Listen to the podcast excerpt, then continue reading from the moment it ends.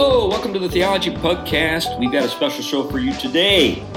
I am C.R. Wiley, and I'm sitting here with some friends, and I am sporting my own Waffle House hat.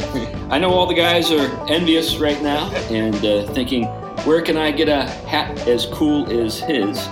Well, uh, I'm not going to tell you because I want to be special. I want to stand out in the crowd, be the Waffle House man. Anyways, I'm C.R. Wiley. I'm a pastor. I serve a church in the Pacific Northwest where there are no Waffle Houses. you know, I'm actually in Battle Ground, Washington, which is a perfect place in the Pacific Northwest. It's like a red dot in a sea of blue, and it's got great people, but it does lack one thing the Waffle House. I'm thinking about bringing the good news of the Waffle House to the Pacific Northwest. I may start a franchise out here if they let me do that. Anyway, that's enough about that. Uh, I've written some books. Uh, one of those books is in the house of Tom Bombadil, and it seems to be doing pretty well. It seems like some folks like it.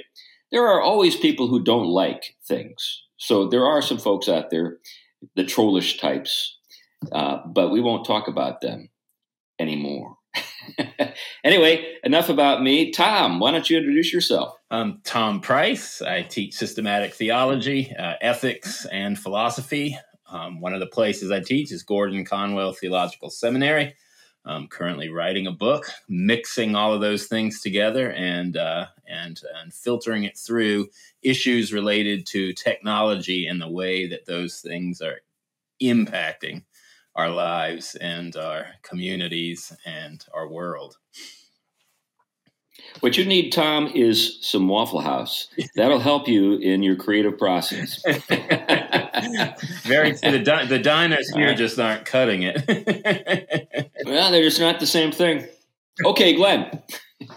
I'm Glenn Sunshine. I'm a retired history professor from Central Connecticut State University. I am currently a ministry associate with Reflections Ministries uh, headed by Ken Boa down in Atlanta. And I also am a senior fellow at the Colson Center for Christian Worldview. Okay, great. We are joined today by a friend of mine, David Stocker from Dallas. And uh, David has been a great friend to the podcast uh, over the years. And uh, David and I uh, go back a little way. But uh, rather than steal your thunder, David, why don't you introduce yourself? Maybe tell us some things about yourself that folks maybe in podcast land may want to know. Uh, sure. I'm David Stocker. I'm an architect here in Dallas, Texas. So our firm is SHM Architects, and we have the privilege. We're really probably known for a lot of high-end residential, but we've been uh, blessed to be able to do a few nice uh, church projects as well. That's that was my introduction to Chris. We met at the I, I, I, set out a table full of books. I figured that was a way to grab the best pastors, and so uh, I, I, I, hooked Chris. Uh, as and, and, so since then we've been friends, and uh, we went out to dinner our first night to meet, and so we didn't go to the, the Waffle House, but uh, no, no, we were slumming. we went to some five star restaurant. yes, we, we would have gone had there been one nearby. I'm sure. Chris and I have done a couple articles that were in Modern Reformation and Sacred Architecture. We've found a really cool Catholic journal on architecture and, and have together uh, done a couple things, which was uh, fantastic. So, yeah, it's been a lot of fun knowing David over the years. And uh, was that in Louisville that we first met? It was Louisville, yeah. Yeah, that was a cool. That General Assembly for the PCA was in Louisville, and one of the things that stood out to me about your about your booth, David, apart from the fact that it was just a lot of cool books on architecture that were just like like bait that you had put out on the table to see who would bite. And uh, but it was the was the fact that you didn't you didn't have any of the sort of the the uh, kind of the uh, you know the standard stuff that show sort of you know like you know organizations and and vendors usually have at an event like you know that like general assembly. Every you know everybody has these sort of cool unfoldable booths with all kinds of photographs. David just put up like a black felt uh, blanket behind him and then had these these books. And they were books on uh, architecture and the theological significance of uh, church architecture. And uh, that drew me in was I the only guy that picked up a book? you know, it's it's been okay, but I will say you've been a uh, it's okay. I won't I won't complain too much. you, have been the best by far, Chris. well, I'm glad to know it. I'm glad to know it. And uh, anyway, uh, let me just say a little bit about David and his firm because I've been down to Dallas. I've had a chance to see it. David is very modest. Um, when David says the high end sort of side of the market in Dallas, you're building about 80 mansions simultaneously at any given moment. yeah. and never and like the term mansion, but they are. I mean, they they we are. I mean, it's wonderful to do incredible detail because uh, you know we'll talk about it today, but everything has meaning, and you know we can really the meaning's not in the size or the mansion, the meaning's in the place. And that's so, yeah, that's uh, that's great. Yeah, we went to the to the uh, was it the designer district or the arts district for yeah. lunch one day. Yeah, and uh, there was this really enthusiastic interior designer who came up. She was all, you know, you know, you know, motivated to talk to David about one of the one of the buildings or houses that they, that she was helping him on, and it was the Jason Witten, the uh, mansion for the you know one of the Dallas Cowboys, the tight end for the Dallas Cowboys, and you were working on his house, yeah. and uh, then we went out. We we actually went and, and, looked at one of the one of the houses that your firm worked on. It was really a fabulous thing. But like you noted, uh, our main you know uh, kind of a subject of uh, collaboration and conversation over the years has been sacred architecture. And you know, we were going to go. We were going to go to the UK a couple years ago, and uh, we had this this wonderful trip set up where we would go to see uh, homes, you know, uh, that were built in the 19th century and earlier that that we thought might reflect some of the sort of the themes that I address in my book Man of the House and elsewhere. And uh, we were all excited, and then COVID hit and shut everything down. So it hasn't been. It, we have not been able to do that. It was a bummer of the year. We were going to Oxford, and really yeah. just to show, to show what a culture can build. Yeah, uh, yeah and so and and then to some smaller places that had remnants of kind of the the uh, Roman household, hmm. uh, yeah. you know, out in the countryside. So bummer them. Yeah, it would have been it would have been a wonderful, wonderful trip, and the timing would have been great for my book on Bombadil. I was hoping to maybe do a little you know research there and actually look at things that Tolkien wrote. But anyway, it's all water under the bridge, and uh, now we're excited about. Uh, something that we're doing here in the Pacific Northwest that David is going to be helping us with. We're hoping to actually uh, develop uh, something that is really kind of reflects uh, you know some of the some of the things we've talked about in the past um, in terms of you know sacred architecture, but also kind of the way communities in the past were designed uh, to reflect the centrality of the church and God's work in the world. And um, so uh, David's going to be coming up here to the Pacific Northwest next month. Spend a little time with my session and some other folks here, and it's going to be a lot of fun. But maybe maybe what we could do is kind of you know segue you know do a segue into some things. Before now, you segue, sure. I would like to point out that Britain is now open for travel. Just oh, saying. Okay. Well, maybe we can revisit that plan. yeah, we we had been kicking around the idea of trying to do a podcast tour. Yeah. Um, yeah. So I, I'd like to pop that back on the table. Yeah, we have a publisher who has actually uh, raised the prospect with me of sending us all over there and doing a kind of tour of Europe uh, with a series of podcasts uh, in different locations. But uh, anyway, so why don't we why don't we zero in here a little bit on a few things? Um, I think maybe the place to begin is with the subject of sacred architecture.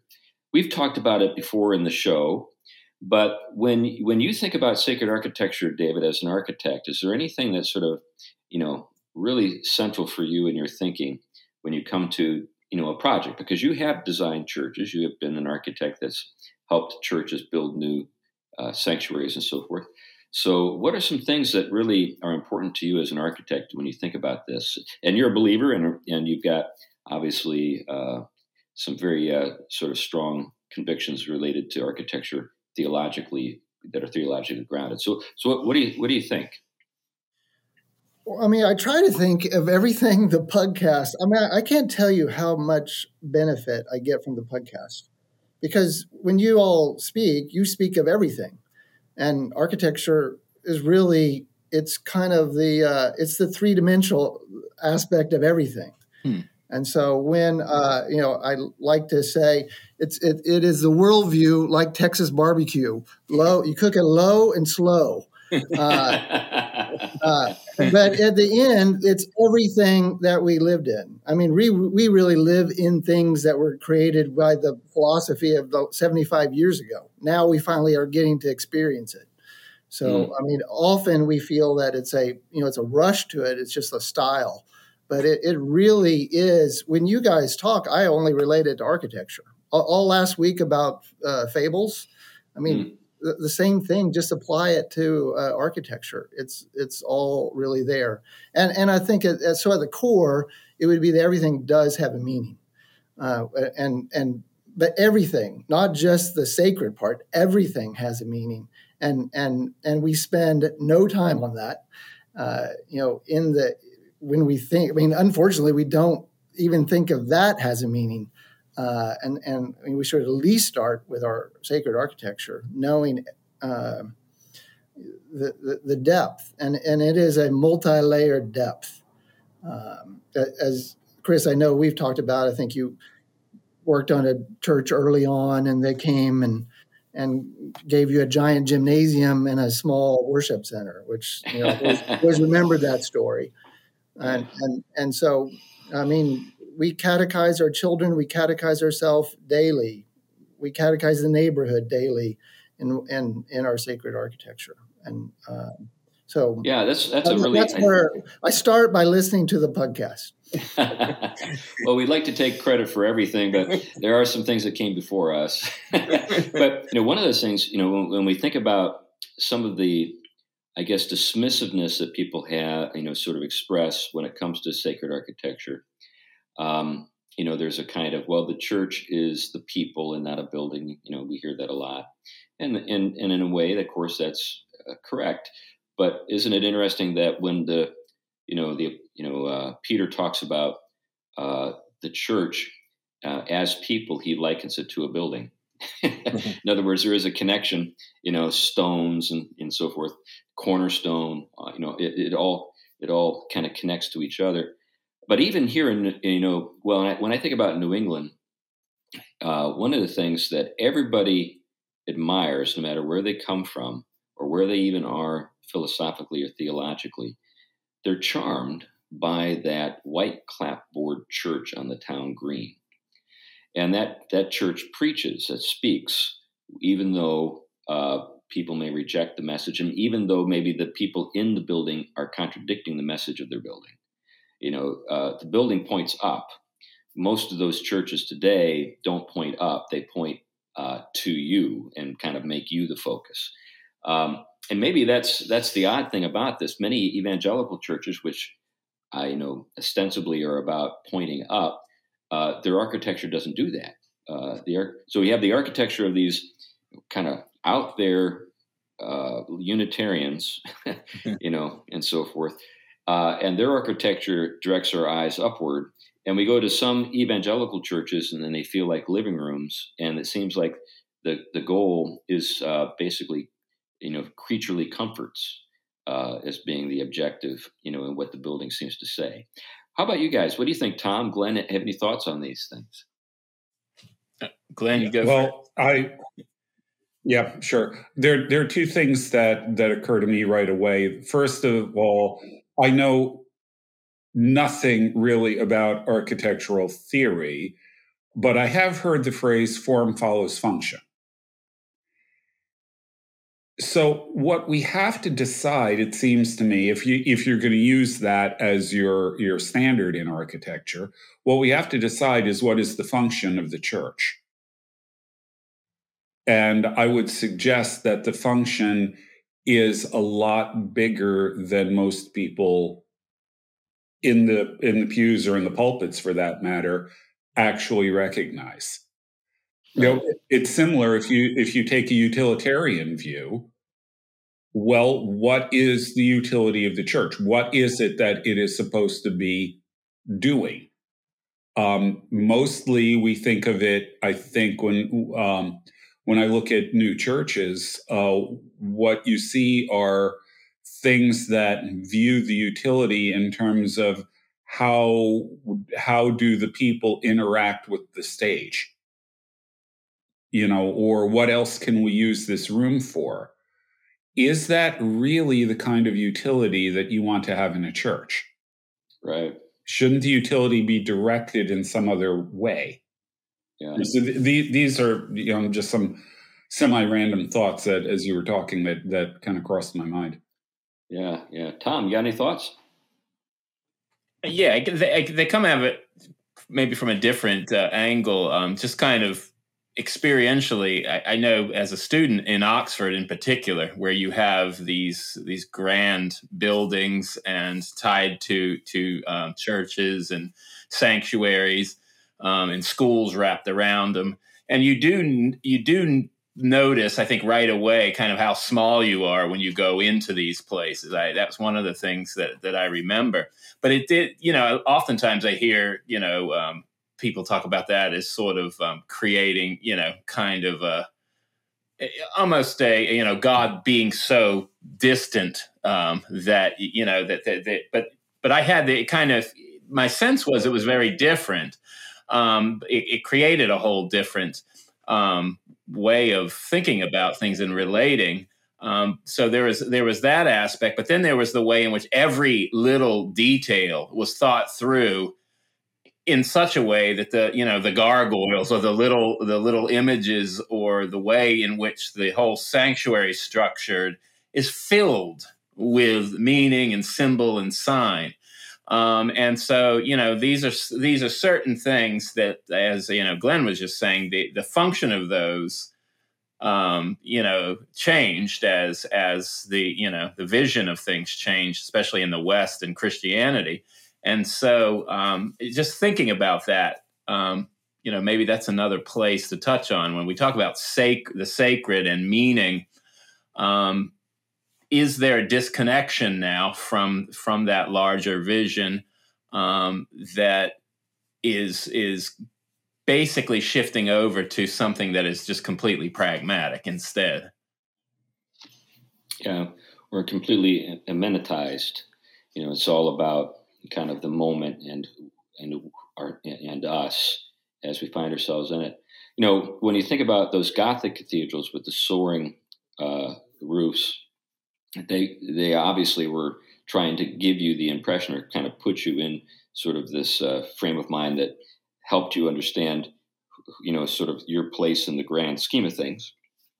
Then there were other uh, you know church uh, you know you know uh, you know architectural approaches or uh, sacred architectural approaches that were not quite as um, you know didn't quite stress transcendence but were still uh, intended to, to teach. Like I am thinking about the Church of the Transfiguration on Cape Cod, which uh, is uh, a basilica, and it's uh, uh, only been completed within the last, I think, 20 years or more. You know, no more than that. And what you have in that facility is, you know, when you enter the when you enter the, the sanctuary, the doors have Adam and Eve on them, and they're maybe 15 feet tall you know, you know, cast uh, in bronze, and they open, and then you have proceeding from your feet this mosaic on the floor that goes all the way through, and you have the you know the congregation seated on either side so they can witness the procession, and the apse is uh, and you know obviously at the very uh, other end of the sanctuary, and there you've got you know the uh, glorified Christ. Uh, and the the idea, of course, is that you know you're proceeding, and then everything on the, the building tells the story of uh, salvation. You know, from the frescoes to the you know the the images in the floor with mosaic, and and everything about the place, uh, you know, is, you know, is, intended to proclaim the gospel. Uh, there's no way you could ever, you know, come out of that place without kind of getting the point. and uh, and you're supposed to sort of see yourself as proceeding along with the church through time, through all of these different things. You know, all these witnesses on the wall who are looking down upon you, that you're that you uh, uh, you know share the same faith with. It's a marvelous thing, but you know there are there. I guess what that means is that you know there are there have been a number of different, you know, sort of uh, approaches to sacred architecture, but I don't think that we've uh, made sacred architecture so man-centered as it is today. Any other time in the history of the church, today it's all about, you know, uh, making sure it feels as much like a living room or like the Tonight Show or like a rock concert as possible. In other words, you're just trying to make it seem as though there's no, you know, no nothing that's qualitatively being stated here with this architecture that uh, maybe says something different than anything else in society. It's that uh, there's that quote the Marshall McLuhan, the medium is the message. Well, right. this this a hundred years ago that still applied. The medium was the message. Mm-hmm. Now, now, are you going to be consistent with with the building with what's said as well? And that's that's the disconnect now. You might still have somewhat the message but you change the medium. Now you actually just created a different message. And i would say that's the strongest the strongest message. I like to think in churches that if i am a five year old and i open that 12 foot door i am under i have i remember that for the rest of my life because that's four times my scale. If, I, right. if i'm a six foot tall person i remember that door and as, as as you all know, the, the, the doors, the gateways into cathedrals. I mean, they're they come and they knock on the door, and the doors open. There's there's so much, and like I said, that was the medium to the message, and right. and and now we've we've we have we have to re refine this for sure. Yeah. Yeah, I think some people recoil from this uh, in the name of, I guess, equality, and then and then that has uh, different ways of being expressed. So some people will say, well, the, the churches that you guys are talking about, those were churches that were just, you know, so incredibly costly to build. You know, we we don't have the resources to do something like that today. But even poor churches back in the day uh, would take, you know, uh, the resources that they'd had and make buildings that's that's you know that preached um, you know, as as clearly and as grandly as they could manage to to build them. So I'm not I'm not sure that that that uh, you know uh, objection that sometimes I hear raised uh, has any any weight. You know, kind of a thing to kind of consider in all this is a, t- a kind of tacit Gnosticism that can be at work when people reject the, the sort of the, the, the sort of the medium when they say, "Oh, you know, it doesn't matter uh, whether or not the building is saying anything," we all know that the most important thing is happening in our hearts. Well, what what you know, we we can say, well, yeah, I mean, yeah, it's really important that something is being heard in your heart. But does that mean that everything else is chopped liver? Does that mean that there's nothing else in the world that speaks? Yeah, I mean, if you look at the descriptions that you get of God's throne room in heaven, and you spend more than a tenth of a second thinking about it, you've got to come to the conclusion that God really likes color. He really likes beauty. Um, he, you know, he he isn't, you know, uh, uh, you know, he isn't so well what we would describe as humble or something like that that he downplays his glory his grandeur and his significance. Why should we think that if he doesn't do that that we should?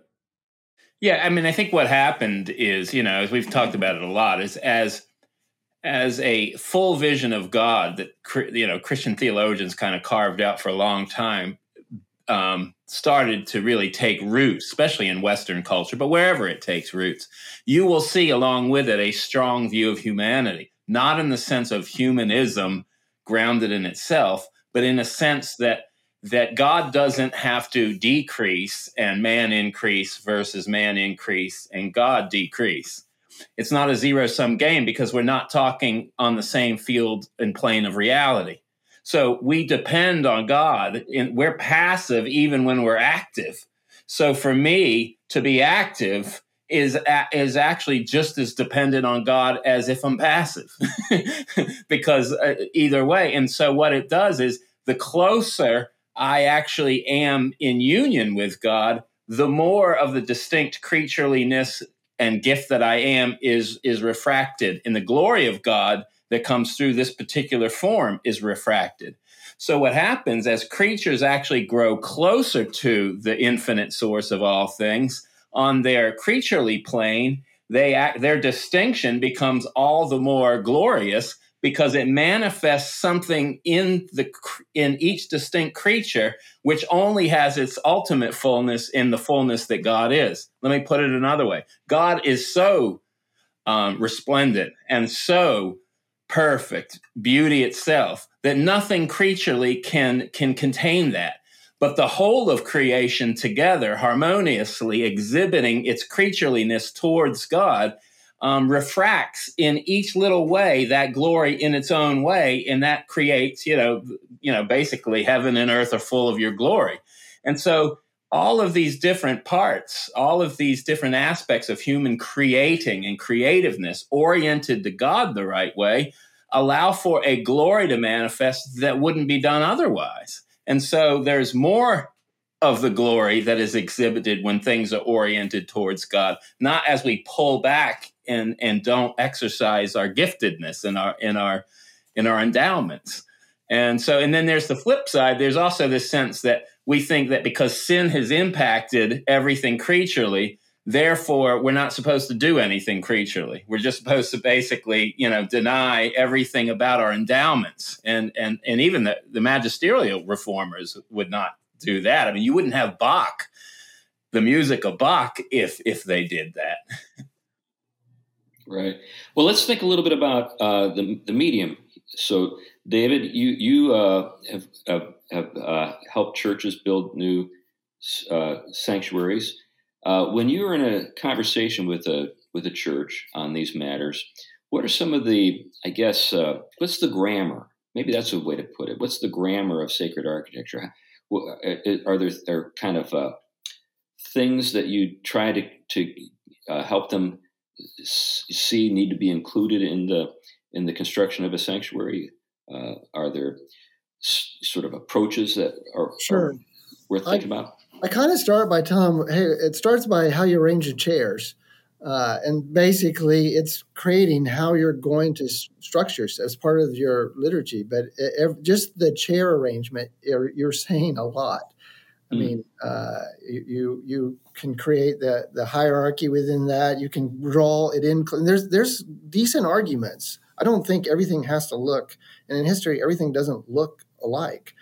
Uh, so I, am not making an argument for that, but I do think you have to be intentional, and and I can't stress how much where the pieces go, because uh, I just created an order with that. You know, where where's the pulpit? Where where where where is the baptismal? Um, how do we come around the table together? And I I I when I get with them and I spend a lot of time with the with the pastor. That's one of my favorite person and saying, "Hey, we're going to shape this together. I want to just be consistent with the message that you have." And so, mm-hmm. uh, I mean, as architects, there's functional things, there's codes and parking. I mean, unfortunately, the, the, the money spent on the codes and the parking now, not on the other thing, getting the getting the right uh, seat. I, I I just can't stress more how thinking it through. It can be very humble, by the way. That they, uh, if you look in the past, the humble parish church was beautiful yeah. at the same time. Uh, and, and you know, one other thing I'd like them to, I, architecture is a process. I mean, we, we are we are lost in the process as much as we're lost in we're, we're thoroughly we, we can be very traditional in the look but we're thoroughly modern in the process so we mm-hmm. think of how it's financed we think how you know it has to fit in the community in a whole different if we, you know if we peel this all back like we're an onion eventually you get to the modern layer And you know, you know, for the people, I find it really fast that they don't have any thought. For the people that that do think uh, along this way, eventually I do hit a modern layer though, where we become very modern how we think about it.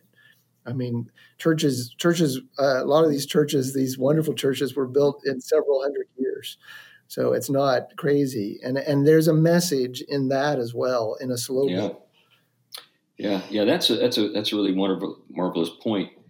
You know, when I think about uh, sort of the grammar of space, uh, for example, when something is central, we're saying something. When something is high, we're saying something. When something is small, we're saying something. When something is near, we're saying something. In other words, there are, there are, there's kind of a grammar to this. So let's say we wanted to stress the importance of God's word and preaching. How would we do that? Would we take a we would take uh, you know the pulpit and make it as small as possible and as mobile as possible, or put it off you know in a corner, uh, or would we uh, make it large and substantial and central and high? You, you know what I'm getting at. There are ways that we that we communicate importance that has to that have to do with uh, physical location and how things are organized. When you look at medieval cathedrals, um, one of the things that you'll note they're they're basically uh, it's a basilica plus transepts, which means it's in the shape of a cross. The high altar is at the crossing point. Okay they frequently will have side chapels with other altars uh, around uh, around the church. But what's interesting is where they tend to put the pulpit. The pulpit is halfway down, roughly halfway down the nave from the transept to the to the doors, um, and it's up. It's up on on one of the piers, one of the the uh, compound pillars that that support the structure. And the reason they did that is because the cathedrals were so big, you couldn't preach from the center and have people hope to hear you. So they put the pulpit halfway down the nave so that when someone was preaching, which wasn't a central function in churches in that period, but when someone was preaching, people they he'd be closer to the people and people could hear it. Now, in that particular setting, what's obvious is the altar because in Catholicism, the central, I mean, preaching is optional. The central fact is the is the celebration of the Mass, the Eucharist, the Lord's Supper. And that was a very visual thing. You had this large altar, it was elevated. Um, now it was done in a language nobody understood, but that's another matter. Okay, but but again, that that's a way of the way it was laid out is a communication is it's a means of communication. There are pragmatic elements by putting the pulpit in the nave. That's that's a pragmatic issue. You get them closer to the people so more people can hear you. Um, but what it is clearly communicating is that the central thing that happens it is literally at the center of everything is the altar and what what they're doing um, what the priests are doing at mass.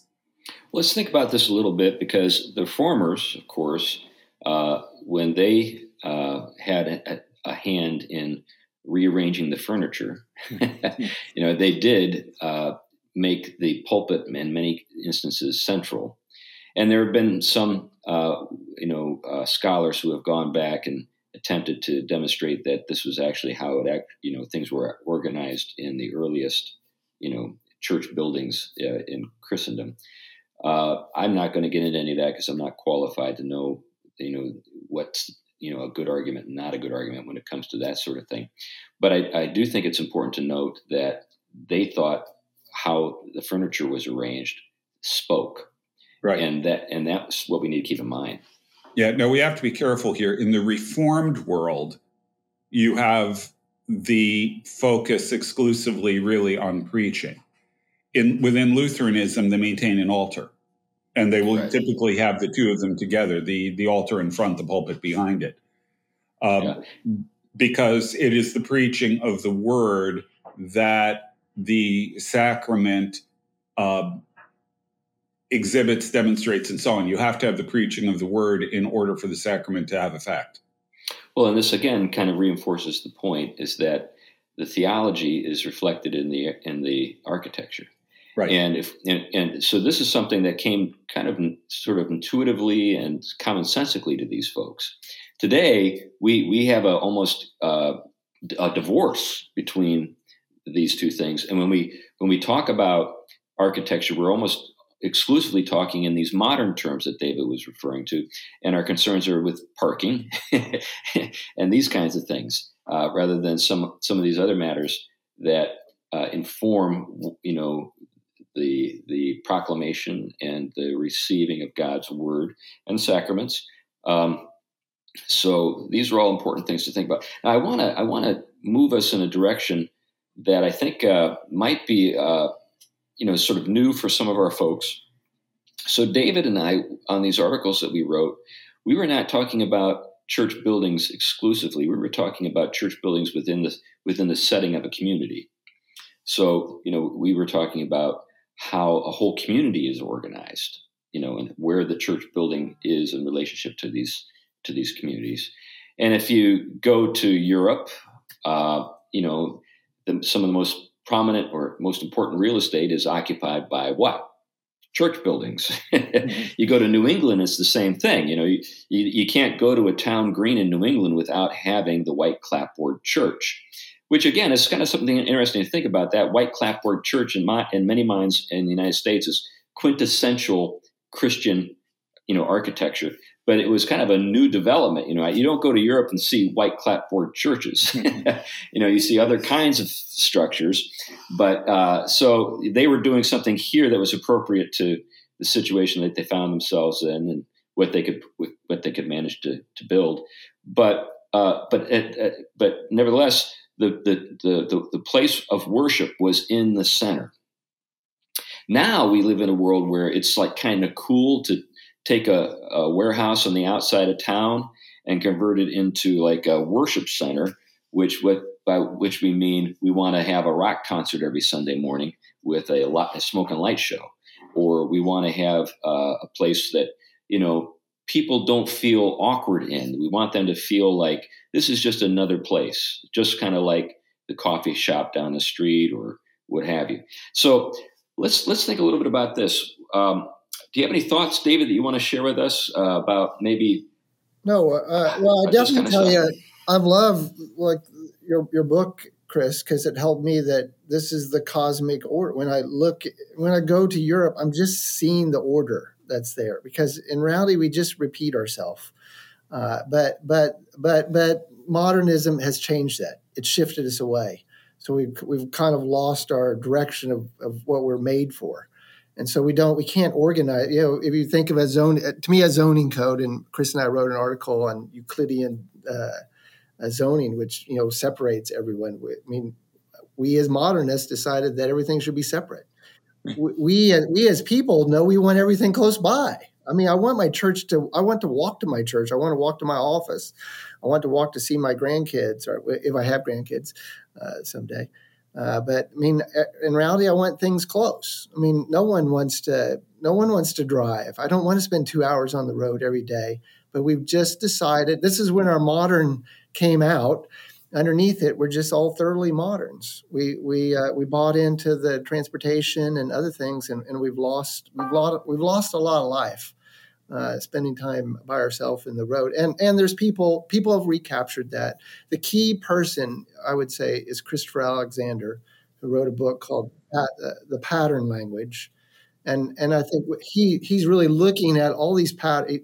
He's just a very observant architect that looked all over the world and said these are things that everywhere I go that pattern exists.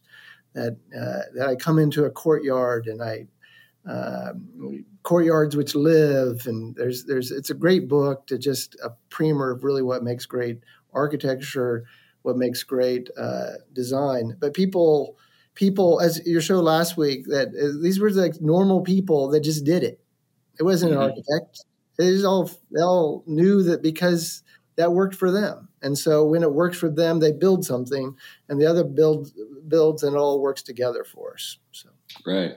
Yeah. So we're kind of building our communities around um, I guess this tendency that we have to kind of keep everything separate and discrete. So we've got like the industrial area over here, we got the business area over here, we have the residential area over here, and we don't mix those things up. Correct, and you and then the traffic speed to get there to keep you moving, and the width of a fire truck to make sure your house house doesn't burn down. But uh, that those streets in uh, in Oxford, you know, how do they get a fire truck through there? We're all worried about that. Well, they figured it out before. But li- literally, the unit of a city is probably a fire truck right now. It's one of those big, long fire trucks that's driving at 30 miles an hour, and how quick can they make a turn? That's um, interesting. But wow. Not, that is not where Oxford or other places. It's a it's the human scale.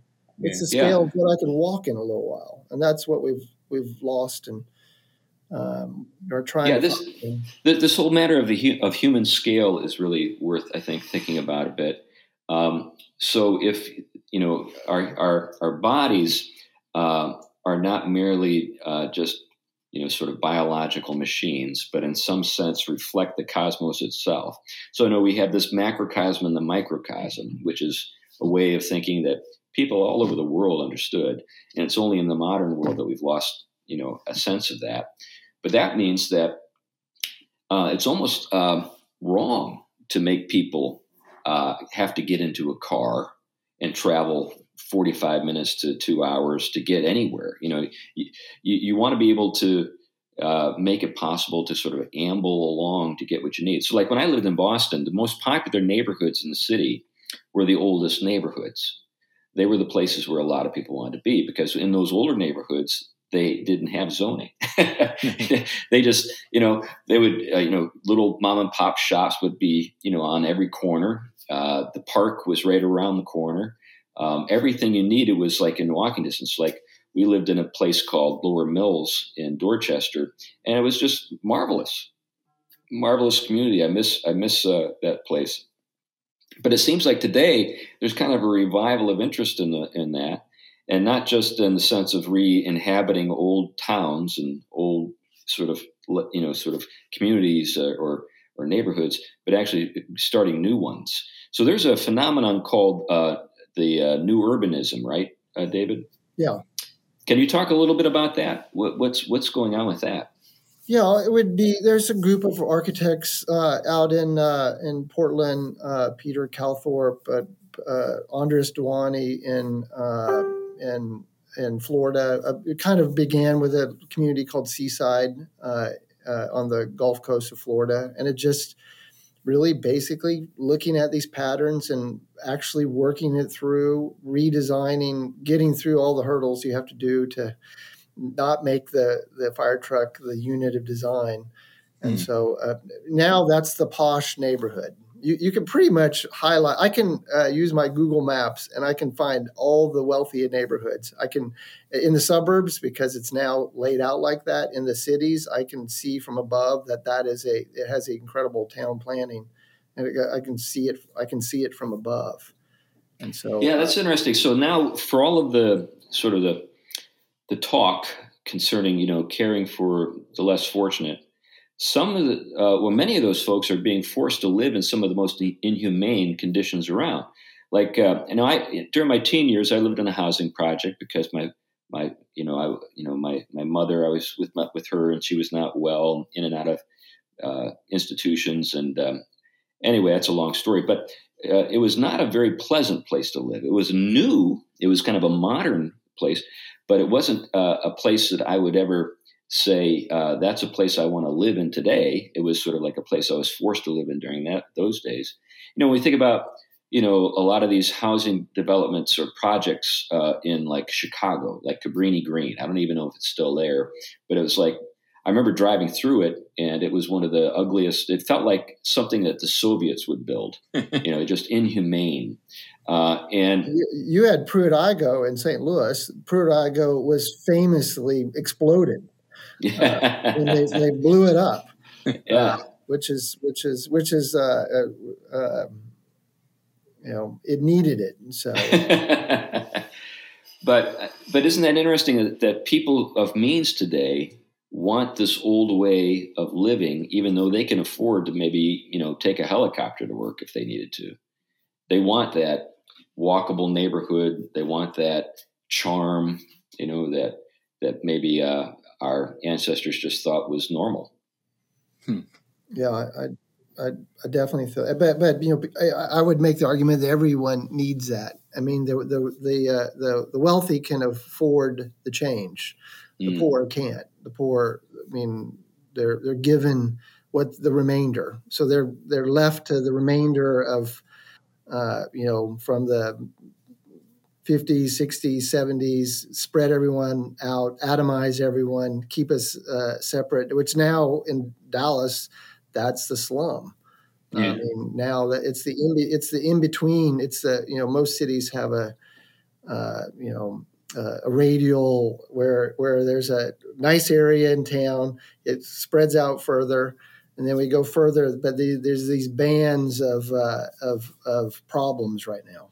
Yeah, yeah, yeah. I remember uh, years ago learning, and this was before sort of the new urbanist phenomenon and sort of the revivalist cities in the United States really kind of kind of caught, uh, uh, you know, some or had some momentum.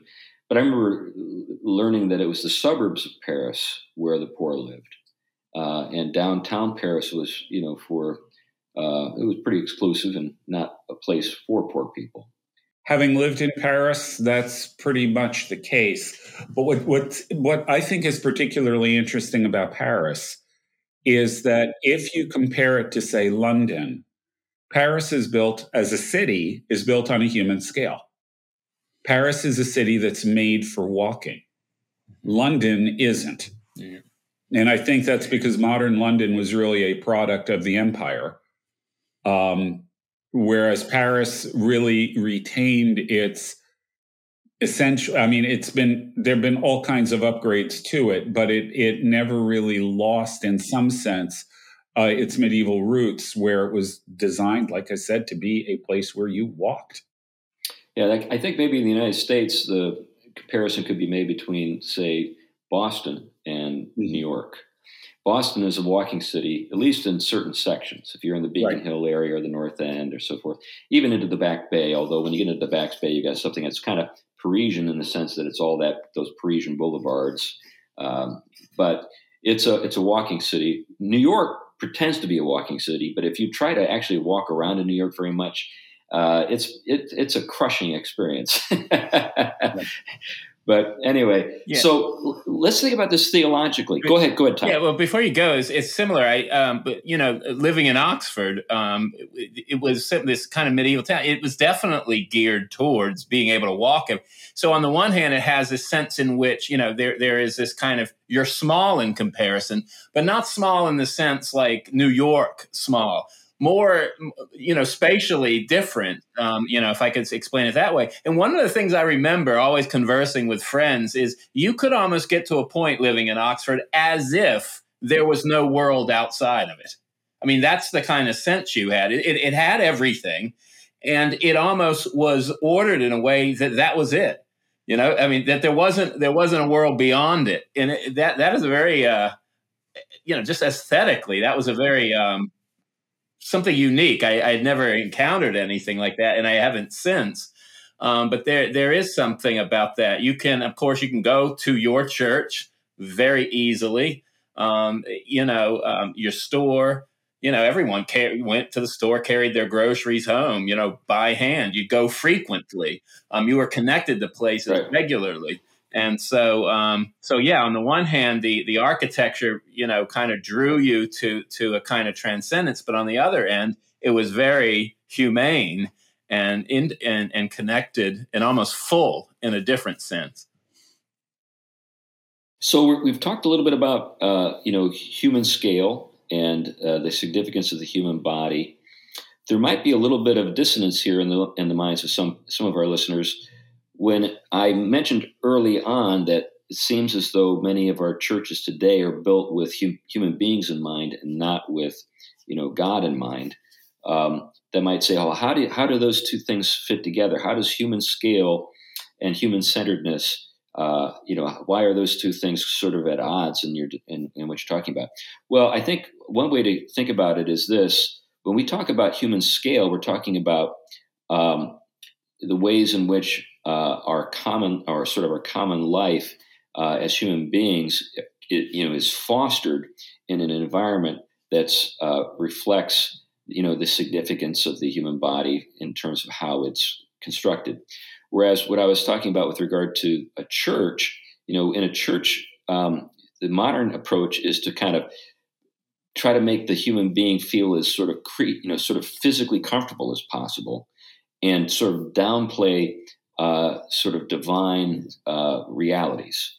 Uh, everything's about the lighting and everything that's that's intended to make it feel like a living room, or everything's about you know cushioning things so that you actually kind of feel like you're on a couch, and you know, or things are set up in such a way so as to make sure that you can get your your uh, your, your latte before the service, that kind of thing. Whereas uh, when you enter into a sacred space uh, that's intended to make you look up and be aware of this larger reality surrounding you know us, that uh, is a kind of different thing. Now, I want to I want to segue now uh, into this whole matter of kind of a theology of uh, sort of urban architecture and I know you think about this a little bit, David. In fact, David's going to be coming to our part of the world up here in the Pacific Northwest next month, as I noted earlier, to help us think about how we, maybe in the church that I belong to or and I lead, could actually be sort of, uh, well, uh, you know, in a position to actually create a neighborhood uh, with with the church uh, in it, a new church building in it. So, as you think about that kind of thing, David, what are some things that you know you would say these are the things that I would have in mind if I had like my ability to sort of like make a make an ideal sort of town? Uh, how would that how would that look, and is there any theology that would sort of inform that? Yeah, a, that's a great question. I need to start thinking about this because it's not far away. But you know, it's it's to be holistic. I mean, why can't you grow food together? I mean, there, there's a communal aspect of this, by the way, that is actually just what a what a town was. I mean, the unit uh, back to the cities a little bit. A unit of a city is the neighborhood. I mean, that's your unit. Uh, it has a scale, you and the community that forms. So basically, Chris, we'd be looking at what the aspect of form a, a neighborhood really is, and that can be from the community garden that you'd have. It can be that some ability to school together. Uh, I mean, I, it really hits all the aspects that we have, and maybe there's a place to you work from home. Uh, you know, um, this and this is a key part of this new urbanist idea. A lot of different flavors that that are needed. For, you want a cross section of people. You where, where does where does grandma live? We don't send her off uh, in, in, in the household. she's part of the household. Uh, our grandchildren, you know, the, the, ability that we live, maybe our grown children are closer by. I don't see, I don't see a big problem with that. I think uh, our world tells everyone to send them away, but it seems smarter to keep them close by uh, and be able to. Maybe it expands that you could add a add a room for uh, mom and dad in the back so I think it's really looking at all life for all the ways we leave and and leave provision for that. And, and, and it takes a lot of people to do that. And actually, with the key thing of working together for an architect, I need to know that information. What makes life work is really the thing that we've answered. Then, then we do get to draw it. We do get to give it form. But um, what, this is why I'm excited about working with your group, Chris, because we're kind of meeting together to talk about this. The, the, the, mistake often is made that the architect is supposed to show you all this, but there's there's much more wisdom uh, together, and and we can draw things and give it form, but we really need that information together. Yeah, that's great. One of the nice things, and this may catch people by surprise, one of the nice things about being in the Pacific Northwest is there's more openness to this kind of thing than in other parts of the country. Uh, you know, in the in the Northeast in New England, uh, when you get out of the older parts of town, uh, some of the most rigid zoning laws are in effect. You know, uh, where no exceptions are made ever for anything. You know, like one of the great things we have out here is a development called the ADU, the Alternative Dwelling Unit, where you can just, you know, just set up a, a little uh, home in your backyard and you can use that little home for a range of things. You could have grandma there. You could send the kid that you're sick and tired of having in the house out there. you, you, can you can rent it out.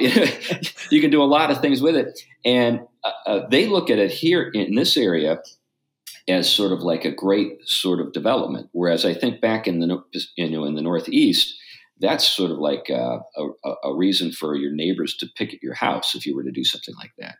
Um, so I think we've got a lot more flexibility out here. Uh, you know, even you know, like pocket neighborhoods and a lot of the new urbanist stuff that you noted before actually kind of comes out of Portland and Seattle. Uh, yeah. Some very interesting things going on.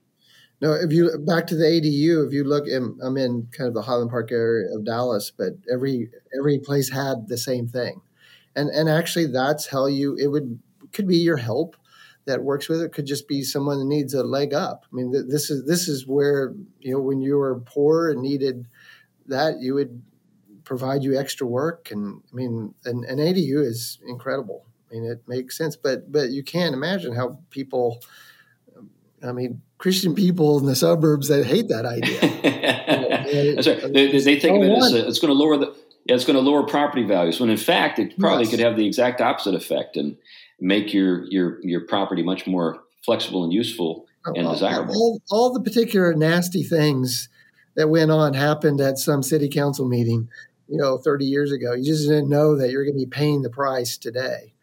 It's just because yeah, those yeah. those those those are those are pretty vicious, and they've happened a long time ago. And yeah, one of the things that we're thinking about for this uh, um, project that we're hoping we can pull off here, and we're still you know just at the idea stage of things, and uh, this is all kind of building castles in the in the sky. I think though that we've got the resources and the people uh, and the location that it could work in, but how does the church as a building uh, kind of relate to its community in a, in, in this kind of uh, you know endeavor? Um, you mentioned earlier all the different things that we ought to keep in mind with regard to human needs and family needs and and uh, and so forth in terms of how those things communal community activities and stuff.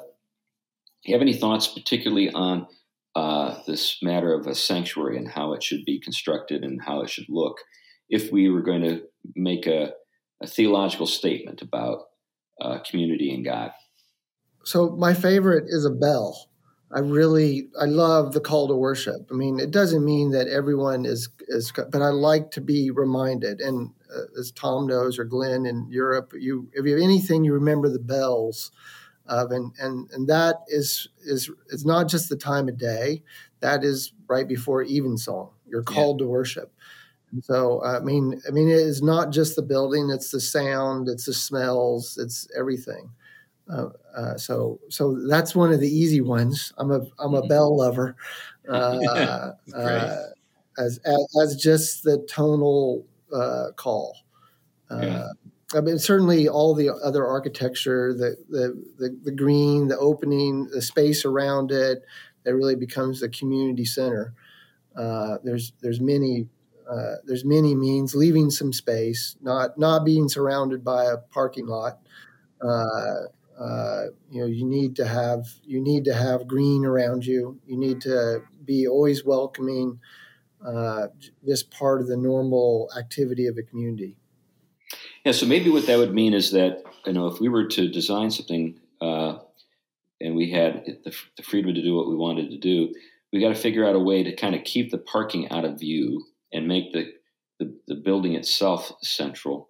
I think that sometimes, you know, when you see these modern church structures, it looks like, you know, the, the church building is kind of uh, this uh, island in this in a sea of asphalt which surrounds it. Oh, the, the budget for parking is far exceeds the. That's where all the good stuff went. It went to the mm. parking lot, and so so so there. I mean, they basically one car per every three people. Then you've got to buy land for that, and you've got to create the drainage for that. And yeah. before long, you've taken all the architecture out of the the building, and uh, it's it's a big loss. Yeah. With your scheme, I think we could hide it and leave it within the community, and not uh, you know have it on the street where it is in other locations. Yeah. Now, one of the things you noted was the uh, ability to access the facility uh, maybe at any time so, what if you had a situation where you had uh, maybe a small chapel that was off of the large worship area that would be open for people to use for prayer during the course of a day. You know, it wouldn't have to take up a whole lot of space, maybe only be large enough for maybe 10 to 20 people. You know, there are a lot of things like like uh, that that I, I, wasn't even thinking about. You know, you, you talked about smells. What what about the gardens? What about you know? Shouldn't we have uh, the the sort of the, the natural beauty of our of our surroundings uh, filling the air, uh, not just with you know the sounds that we hear, but the, even the, the aromas that we that we enjoy. No, the the Anglicans get this right: morning prayer and evensong, two, yeah, the two most important things of the day. Yeah uh, and, and and a return that uh, you're catechizing and just having that ability uh, that you're called to worship in the morning and you're you're pray uh, for safety during the night.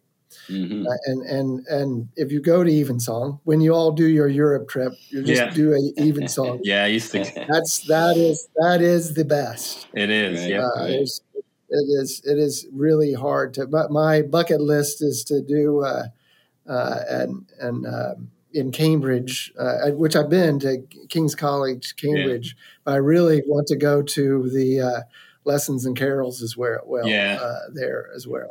That's, yeah. That that together and providing those opportunities is the gospel being preached um, uh, every day. Yeah, that's great. Yeah, it's, it's, well, we've come to the point in show where we start to we should start to wrap things up. So why don't we just kind of make uh, our kind of our final comments, Tom? Yeah, I was uh, bringing that up. Uh, you know, reminded me of my time in Oxford, and I do remember the tintinnabulations daily of all the churches sounding off at marking time, the call to worship and evensong. Um, Christ Church was a beautiful evensong. I remember, but I do remember that you know distinctly that the church was was marking time and it was ordering time towards worship and and I think when you mentioned the the placement of the bell, you know, you kind of like think about it. I'm fortunate here. There's a little Catholic church up the street that still has a bell that rings.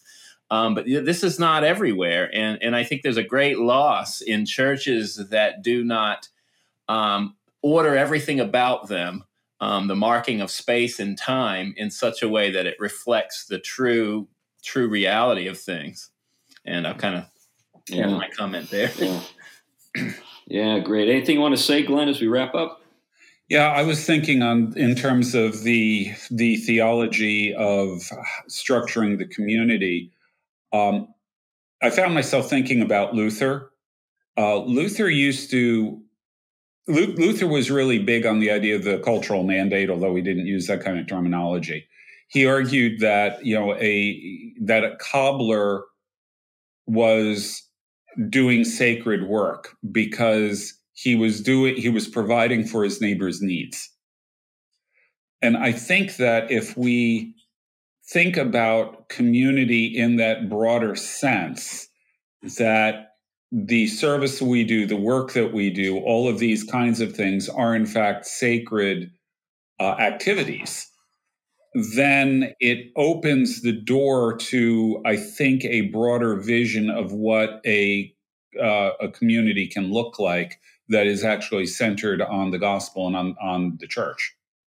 Now, it's just it, it, it's a semi-random thought here, but it, it does occur to me that there that may be a piece that you need to take into account as you're working on on trying to develop uh, your ideas about community. Yeah, that's that's good. Anyway, uh, this time has really flown. I mean, it's been such a rich subject, and I've enjoyed the conversation. Uh, David, is there anything you want to leave us with? Uh, well, uh, probably just to thank you all. I mean, actually, the podcast has been this is w- what you speak of each week. There's people like me listening to that. I hope there's others that are out there really applying it to their you know daily work and uh, you know our my, my little cobbler shop here. Uh, you know uh, is is important. And you know what you're what you're doing. I just on behalf of people that listen in, I'd really like to thank you guys. I know it takes a lot of time, and but there's a lot of people. My, my son loves the the uh, podcast as well. Got his friends listening to it, and it's oh, really impacting some. That's uh, great. Some people. Well, glad so to know it. You're, you're, you're making headway. well, we, we appreciate those words of encouragement. We're, uh, as you know, we say it all the time, surprised at how how big the audience is. We kind of are uh, over kind of overwhelmed by that. but uh, anyway, thanks thanks for your, your, your thoughts, and looking forward to seeing you next month uh, when you come up here. To, we're going to be up in Seattle visiting our, our friends at Green City Development uh, who might be involved with helping us make this thing we're talking about, and then we'll be down here in the Portland area talking to our church leaders, elders, deacons, and church at large, and and uh, you know hopefully this thing will uh, be something we can all look back on and say, "Wow, it was great to be part of that. I didn't see that coming." kind of like the, the Europe tour, tour, as well. So uh, yeah, that would be well, great. Let us let us travel along with the pugsters. That's great. That's right. We'll have our we'll have our grumble kind of going along with us wherever we go. yes. yes. like the deadheads, we've got the grumble. All right. Yeah. On that on that note, why don't we say goodbye? we thank we thank uh, you, uh, the you know the, the, the folks out there who, who listen to us each week and and give to the show and it's all very uh, much appreciated. And we do, uh, you know, uh, also value your prayers. Um, you know, we uh, want to make sure that what we do builds up the church and uh, is a blessing to people who listen. And even, you know, we, we hope that people who maybe don't even listen to us because of the na- of the work of the of the show feel the positive effects in their lives through the listeners who do. So anyway, with all those things in mind, thank you very much uh, for listening, and uh, we'll see you again next week. Bye-bye. Bye. Bye.